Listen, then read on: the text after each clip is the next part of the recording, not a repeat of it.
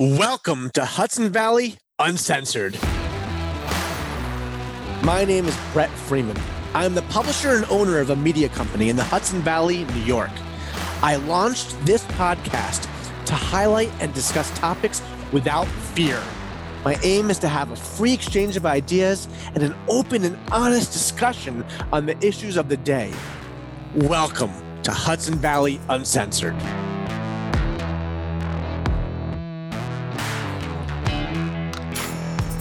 Welcome to Hudson Valley Uncensored. My name is Brett Freeman, your host. Today we have Brian Marschhauser. He's the editor of Yorktown News and the Borough Times. And we have Tom Waligorski. He's the editor of the Somers Record and North Salem News. And we have Bob Dumas, editor of Mahopac News. And the big topic today, we're speaking on November 4th, two days after the election, is the local elections. I definitely feel like, tell me if I'm wrong, except for the town of Bedford, it seemed like there was a little bit of a trend with our other towns. Brian, I'm going to jump in with you um, because you know Bedford was a little bit of the anomaly, but you know it's also Bedford's. I think one of the towns that's probably tell me if I'm wrong, you know, real heavily majority Democrat. I've been doing a ton of research on this this morning, so I can tell you how democratic it is. They have 5,300 Democrats to 3,000 Republicans, and then another 3,000 non-affiliated voters. And as I'm diving in this morning, it's it's a trend I'm noticing. In some towns, there is a pretty big Democratic to Republican gap in towns like Yorktown. It, Yorktown actually has a 2,000 voter gap, more wow. Democrats than Republicans. Yeah. But you're starting to notice is a lot of these towns have a, just a ton of unaffiliated voters. And I think the Republicans in Yorktown and even in Lewisboro for a little bit seems to be better at winning over the non affiliated voters. Lewisboro, I'll start there, is a very interesting town. It's a very small town, bigger than North Salem, of course. I know North Salem is quite small, but uh, Lewisboro has 4,000 Democrats, 2,500 Republicans, and then another 2,700 non affiliated voters. So Peter Parsons, the supervisor there, was retiring, kind of leaving the supervisor seat open. Uh, Councilman Tony Gonçalves, he's a Democrat. He ran to fill the seat from an expired term. I guess, you know, his term was up. So he's running for supervisor instead of keeping his seat on the council and he was faced by Bill Bongiorno. And the race was actually pretty close. I think uh, Tony Gonçalves only won by about 300 votes or so, or 3,000 votes. So I don't want to misspeak. I think it was uh, 300. If it was 3,000, that'd be quite a win because, like I said, said there's only 10,000 people in town. Yeah. So he won by about 300 votes. The town council race was just incredibly close. The top three candidates were all within, you know, 100 votes of each other, basically. And the most interesting part of that is the incumbent, who is a polarizing figure in Jane Crimmins. She finished in last place. She was the only incumbent running. And sorry, so and her party is a she's a Democrat. Okay, all right. But a Democratic political newcomer, Mary Shaw, she was the top vote getter. She was followed very closely behind by a Republican, Andrea Rendo, and then another Republican, Allison Biddle. Uh, so they finished two three. So Lewisboro will get a Republican on the board. You know, you know that's kind of interesting too, because that kind of tell me if I'm wrong, if I'm analyzing this correctly, but it definitely means that Democrats split their vote. Like I said, I, it is an anomaly in the sense that in the other two towns, people voted down party lines, and it was you know Democratic sweep in Bedford, Republican sweep in Yorktown, and then Lewisboro kind of split the vote. Like I said, I think people voted kind of on personality in the sense, and I, I think it more had to do with the fact that Jane Crimmins was a polarizing figure. I think she's one of those people you either love intensely or dislike intensely. And I think uh, she turned off a lot of people in her own party. It seems like that, that, you know, that's how I'm reading the votes. Those people either left their ballot blank or cast vote for Rendo or Biddle instead. And uh, so they reap the benefits, and the Republicans got a person on the board. Can we analyze the results of these elections at all based on what happened nationally on Tuesday night, or is this, is this all completely local? And, and you're asking looking... the wrong person. Okay, all right. Like I said I have no clue what happened nationally on. on yeah, yeah. I, I, was busy enough following everything at the local level. Yeah. I, have had that thought, Brett, too. I wondered, but you know, in Putnam County, it's such a red county. I mean, I keep hearing about that it's shifting, but you know, Tuesday night did not reflect that, you know, because it was pretty much a, a slaughter. I thought the race for sheriff would be pretty tight. And I thought Langley, being the incumbent and having run a pretty tight ship, would win, but he got only got 43% of the vote. McConville got 57%. So it was pretty decisive victory. Uh, you saw similar things on county legislature.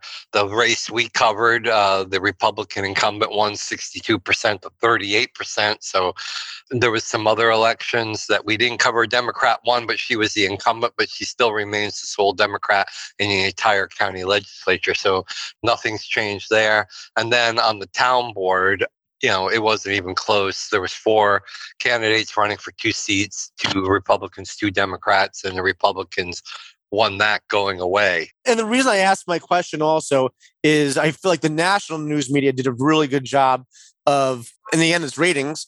They did a really good job of alerting everyone to the fact that it was election day. I mean, I think on a, a non presidential, non congressional year, people might not even be aware it's election day, but everyone was kind of hyped about Virginia for the past couple weeks. So that kind of thought kind of crossed my mind about whether there was any kind of coattails from from their Virginia. You're making me go back now. I want to look at so Yorktown. We could do this comparison right now in 2021.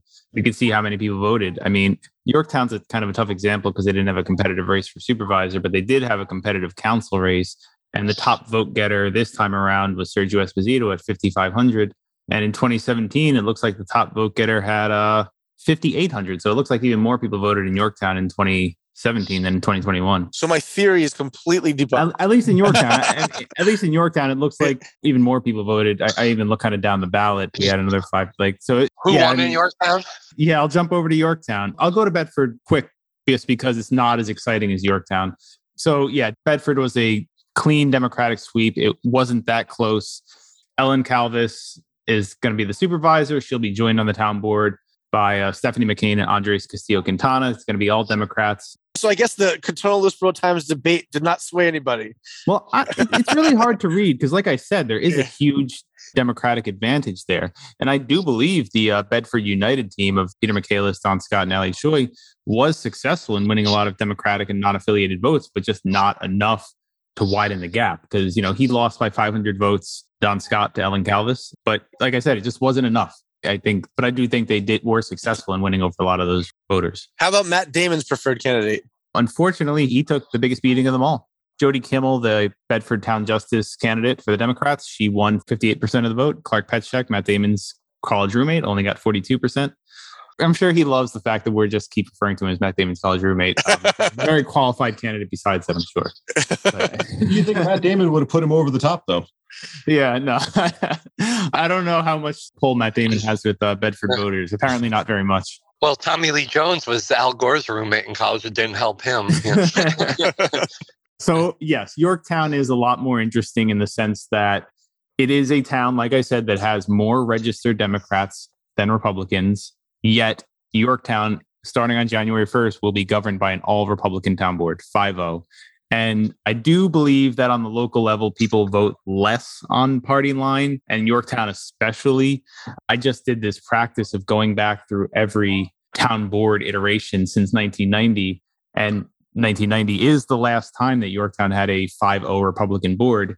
And it's just so interesting to watch in that, you know, right after that 92, 1992 became a blue board in 94, we became 4 1 Democrats. And then it just kind of swings back throughout the years, you know, whichever party has the advantage or not. But now it's 5 0 Republicans, just two years removed from being 3 2 Democratic. So, you know, I think everyone's kind of wondering, you know, what happened? How did they lose power so quickly?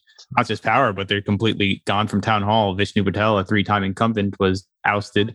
He lost to a political newcomer. So I think there's a few things you can say. I think is like I said, the Republicans, for one reason or another, were better at winning over those non-affiliated voters. And their ticket was led by a powerhouse, Sergio Esposito, who was just an incredible PR campaign. You know, if you didn't know his name from his business and volunteer ventures, he made sure you knew his name through his billboard sized signs, his many advertisements, his endless social media videos, his never ending letters of support in our paper. I think he was excellent at getting his name out there. He's a very energetic candidate. People definitely vote personalities in local races because, as much as I would love to believe people wa- watch town board meetings and vote on issues, I'm sure most people vote on, hey, I like that guy. What's um, the salary as a town board member? $20,000 in Yorktown. And yeah. how much is a health insurance package worth? I have no clue. I could ask my father in law. I mean, the health insurance for Halston Media is quite expensive. Anyone who's on it, we pay for half and the employee pays for half. I think it's definitely pretty. I mean, for a family, it's Yeah. very expensive. I'm just, Yeah. but I look at the twenty thousand dollars salary and and then the health insurance package, and I'm thinking, you know, probably was a pretty good investment that he Well, made. it is, it is a part time job. You're expected to show up at some ribbon cuttings and stuff like that and do your research, but it's mostly a I know people who some people do the bare minimum. They show up for one night a week. They'll read the packet a few hours beforehand and get briefed on the issues, and they'll sit at the meeting and make their votes and cast their votes. Some people put in, You can always tell which ones those are, though. yeah, yeah. Some if, people, you watch every meeting, you know who those people are. yeah, yeah. Some people put in 40 hours a week for this part time job, and some people put in five hours a week and worked out one night, like Bob said. So Yorktown's just super interesting. And I guess what does this mean going forward? A 5 0 board. I want to read you this quote because Matt Slater, uh, we've talked about before, is a very reserved person. After Republicans won, he didn't hold back. He uh, harkened back to Supervisor Grace's time running town hall when, for the most part, he did have a Republican majority town board for a few years. He lost it. So, you know, he, he said, Do you remember when we had a Republican majority for six years in this town? We were cranking.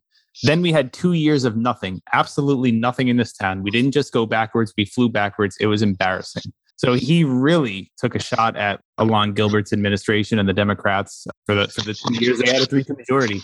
Uh, I've never really heard Slater take swipes like that before, and I guess he was really pumped up over the Democrats being 5-0.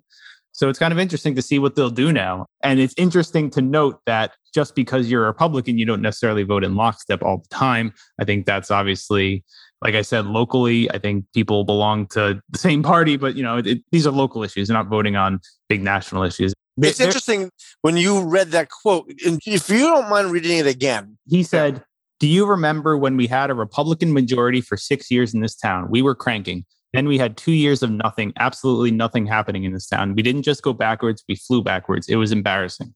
So he's interesting. He's Okay. speaking about uh, Ilan Gilbert, who defeated Michael Grace in 2017 and, and was a supervisor. And then Slater beat him. And then Lonnie, of course, ran again this year and was defeated. He actually came in fourth place. because for a second I almost interpreted that as was that a swipe at Michael Grace, No, Sa- saying no, saying yeah. almost like he lost the majority, and maybe Matt Slater's determined to keep the majority. Well, it is kind of interesting, like what I was saying, in the sense that you have Republicans on this board who they have different ideologies, even though they're all Republicans. I think you have Slater and Esposito are clearly more center leaning. And then I think you have people like Tom Diana and Luciana Haughwout, who just won along with Sergio, and then Ed Lachterman, who are more far right. And they are more kind of in line in thinking with Michael Grace. Well, like I said, I think Slater and Esposito, more populist message, more center candidates. So I'm sure those three candidates who might be more far right can probably push some things along and maybe pick up some things from Michael Grace's old You know, when you're saying far right, are you talking about style or issues?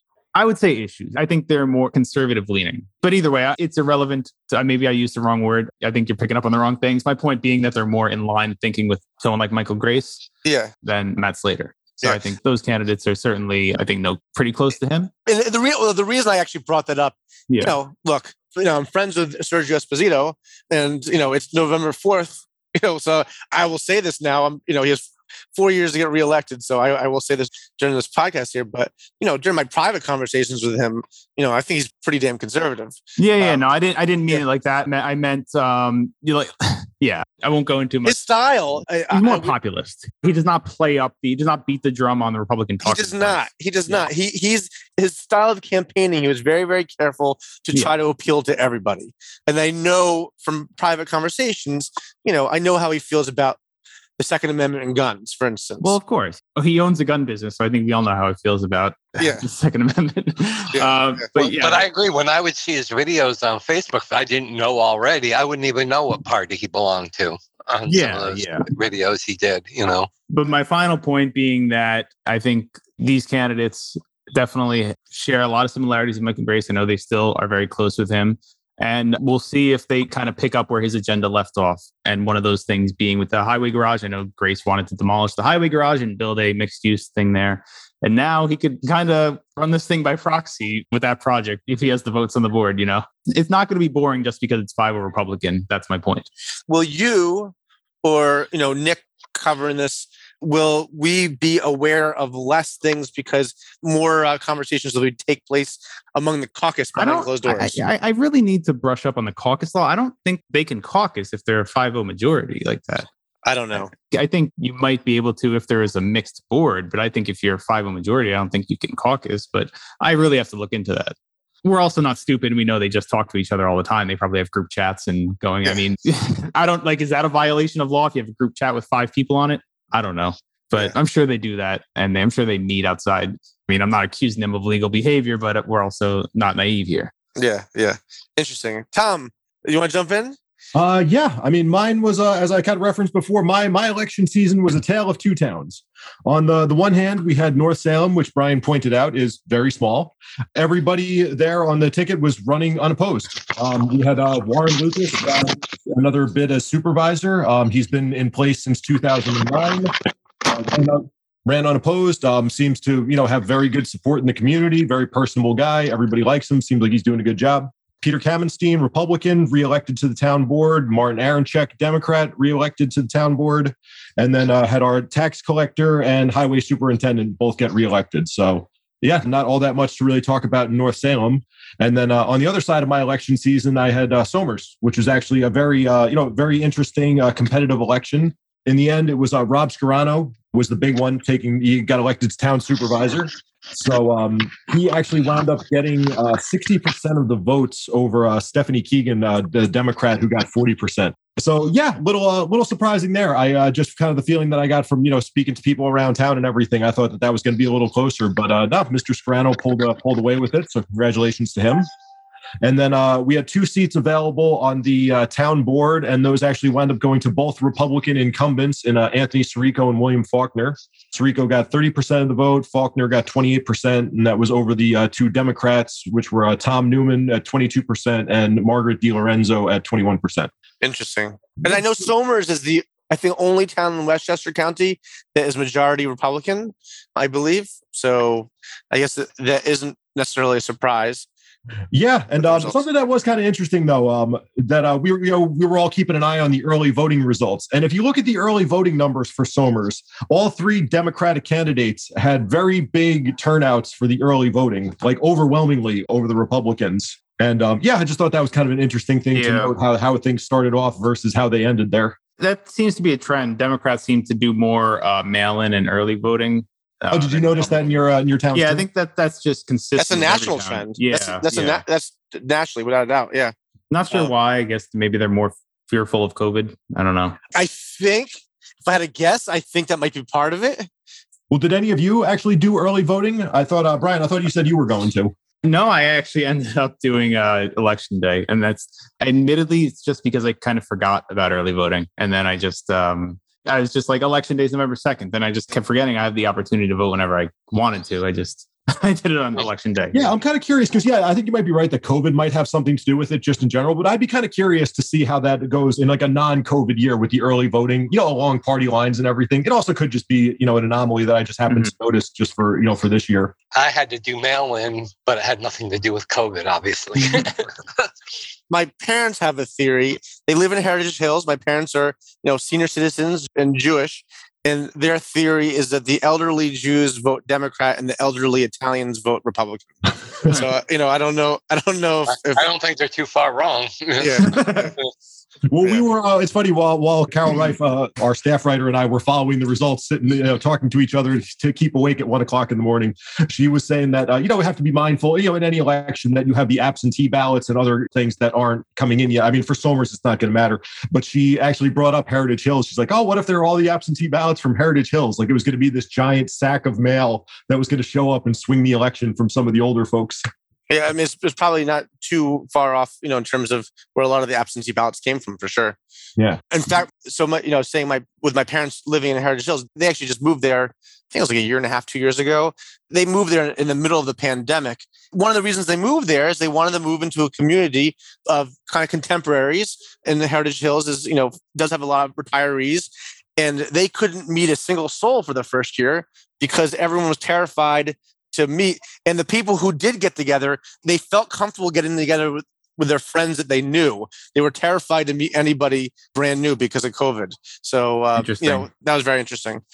But um, no, I think as far as I can tell, you know, this is this is also my first go around with the Somers election and everything. But no, I think Heritage Hills, it's a you know, it's a little community in and of itself. There, I think that kind of holds a little bit of sway. And I actually noticed that one of the um, William Faulkner, one of the things that he mentioned in uh, you know any of his his interviews that we did with him was that uh, you know a big project was that he wanted to do uh, an emergency generator for Heritage Hills you know, in the event of like inclement weather, just to kind of keep the power on. And, you know, they can use the rec center as like an emergency thing. And I thought it was interesting that he made a point of saying like that specific project was going to be something that he wanted to work on. I'd love to see the numbers, but I'm sure Heritage Hills does have a big turnout in terms of elections, just because, you know, again, retirees, I think, pay, yeah. probably pay closer attention to municipal issues than, than perhaps. Uh, I would say so. I do have some interesting stats to share for just in general that includes Somers is that I was doing this this morning. I'm writing a column about Yorktown's election. And so I was doing a lot of research. So, like you said, Brett, Somers is the only municipality in Westchester that has more registered Republicans than registered Democrats, but only by 111, not a lot. It's, it's very narrow. But like I said, a lot of non affiliated voters, actually 4,300 non affiliated voters.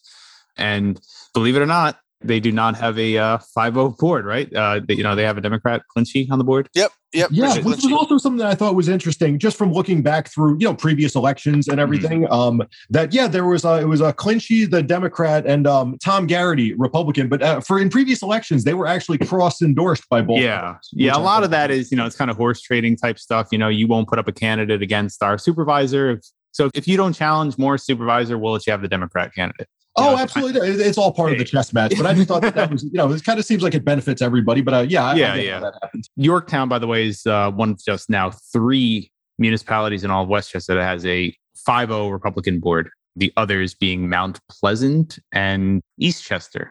So I thought that was interesting. And there's only three other boards that have Republican majority: Harrison, North Salem with three Republicans, and then yep. uh, Somers with four. So that's it. You know, we have three of the towns Yorktown, North Salem, and Somers. Very, very, very interesting. I was thinking, and I only know this through anecdotal evidence. I have to double check, but I don't think there's been a Democrat on the Carmel Town Board since the the 90s. And I'll, have, you know, I'll have to. That was told to me. I can double check. So yeah, uh, you know, I wasn't the results in, in, in Carmel and Putnam County. I wasn't surprised, but yet part of me was because there's just so much uh, people, so many complaints about people wanting change. They want things like term limits. And uh, we saw that with Ken Schmidt when he lost in the primary. And, you know, that was a lot of things that people were campaigning on is we don't want people running, holding office for 16 years. And we want change for this and that and uh, all these different programs and, and so forth. And yet the results are the same. So, you know, in Putnam County, people tend to vote for party, not for person. You know, we're seeing the results of that because it was a slant landslide and just about there were, you know, talk about absentee ballots, they're not going to have an impact. The regular vote was so crushing that you're not going to have any effect from these outside votes. So it remains a mystery to me, but I wasn't surprised. I actually had no idea for the sheriff who was going to win.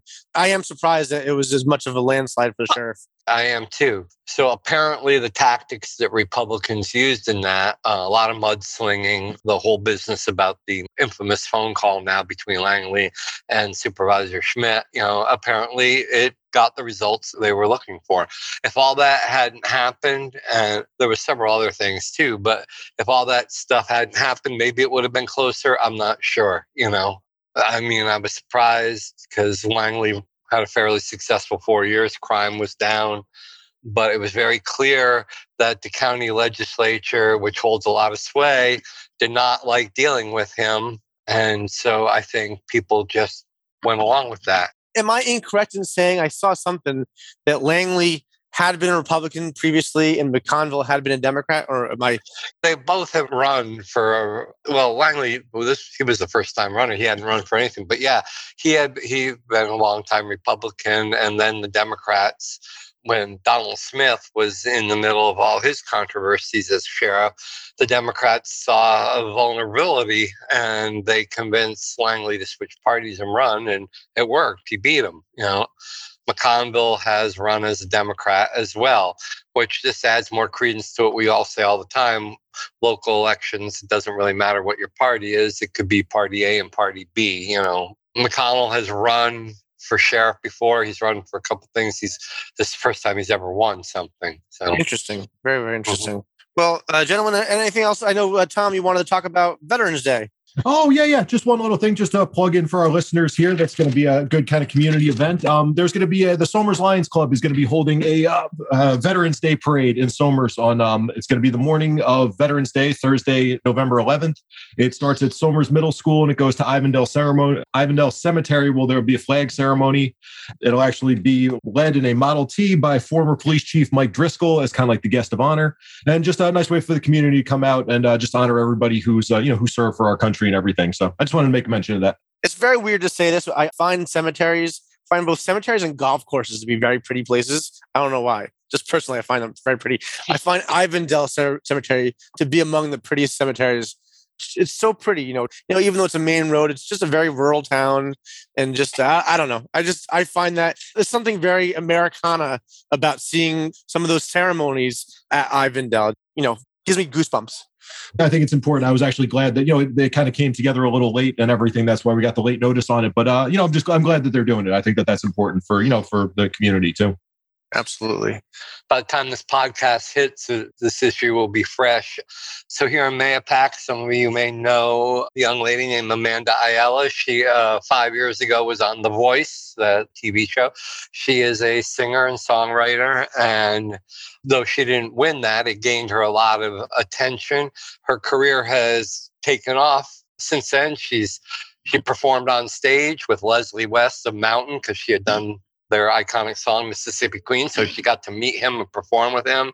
She's performed with a couple other famous classic rock musicians. And right now she has a new song out called 17 and it's hit number one on the independent music charts. And it's selling like hotcakes on places like iTunes. And we did a big interview with her today that'll be in next week's paper. And one of the other things she wanted to talk about was she lost 50 pounds during the pandemic.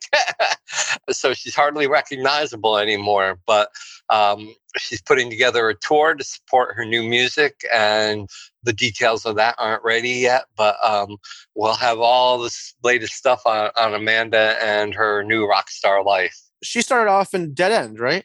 Exactly. Wow, I can't believe you remember because she. I went over all that with her. She was laughing because like a lot of her early band in high school and stuff were named after streets. She started out in middle school in a band called Dead End, and then in high school she was in a band called One Way. What happened was is Illusion, which is Mahopac High School's big rock show that they put on three or four nights at the end of the uh, in the spring which is always an amazing show. She performed in that, and then she posted a video of one of her performances from The Illusion online on social media. And it was the producers of The Voice who saw her performance from The Illusion show, and that's how they reached out to her. She talked in the interview about that's amazing. yeah, getting the email while she was in an economics yeah. class, and she had all she could do just in the middle of class prevent herself from standing up and jumping up and down and squealing when she got the when she got the email that they wanted her to come out to LA and audition. And you know obviously she passed the audition and she made it through a couple rounds but she obviously didn't win. But uh, she performed Mississippi Queen, which is a real famous classic rock song, and got to meet Leslie West, who's in the Rock and Roll Hall of Fame, and play with him at the BB King Club down in New York City. Which Rest is, in peace, Leslie West. He just died. Yes, the late great Leslie West. Yeah, mm. who also lost a leg to diabetes. Oh, and, oh wow. Um, yeah, but continued to play, and um, passed away. God, about a year ago, I guess but she got to play with him and Taylor Dayne. She opened up with and Taylor. There's another Taylor from American Idol. Uh, can't remember his name now, but she's done sang duets with him. So we've had a couple, you know, with her and Jessica Lynn from Yorktown. We've had a couple of really successful musicians. You know, I think it's very cool with Amanda because we can say that we did cover her while she was in middle school, which is really quite incredible. And to know she's gotten this far, you know, we definitely, yeah. all of us certainly wish her uh, the best of luck for sure. Yeah. Well, it's kind of funny because I wanted photos to illustrate the story and I went through our archives and I found we had a bunch of great photos there. And I was talking she said, Oh, don't use those. That's when I was fat. You know? so she, you know, those photos are five, six, seven years old. So she's very proud of the weight she lost. And because she showed me her album cover for the new single. And I was like, Who's that?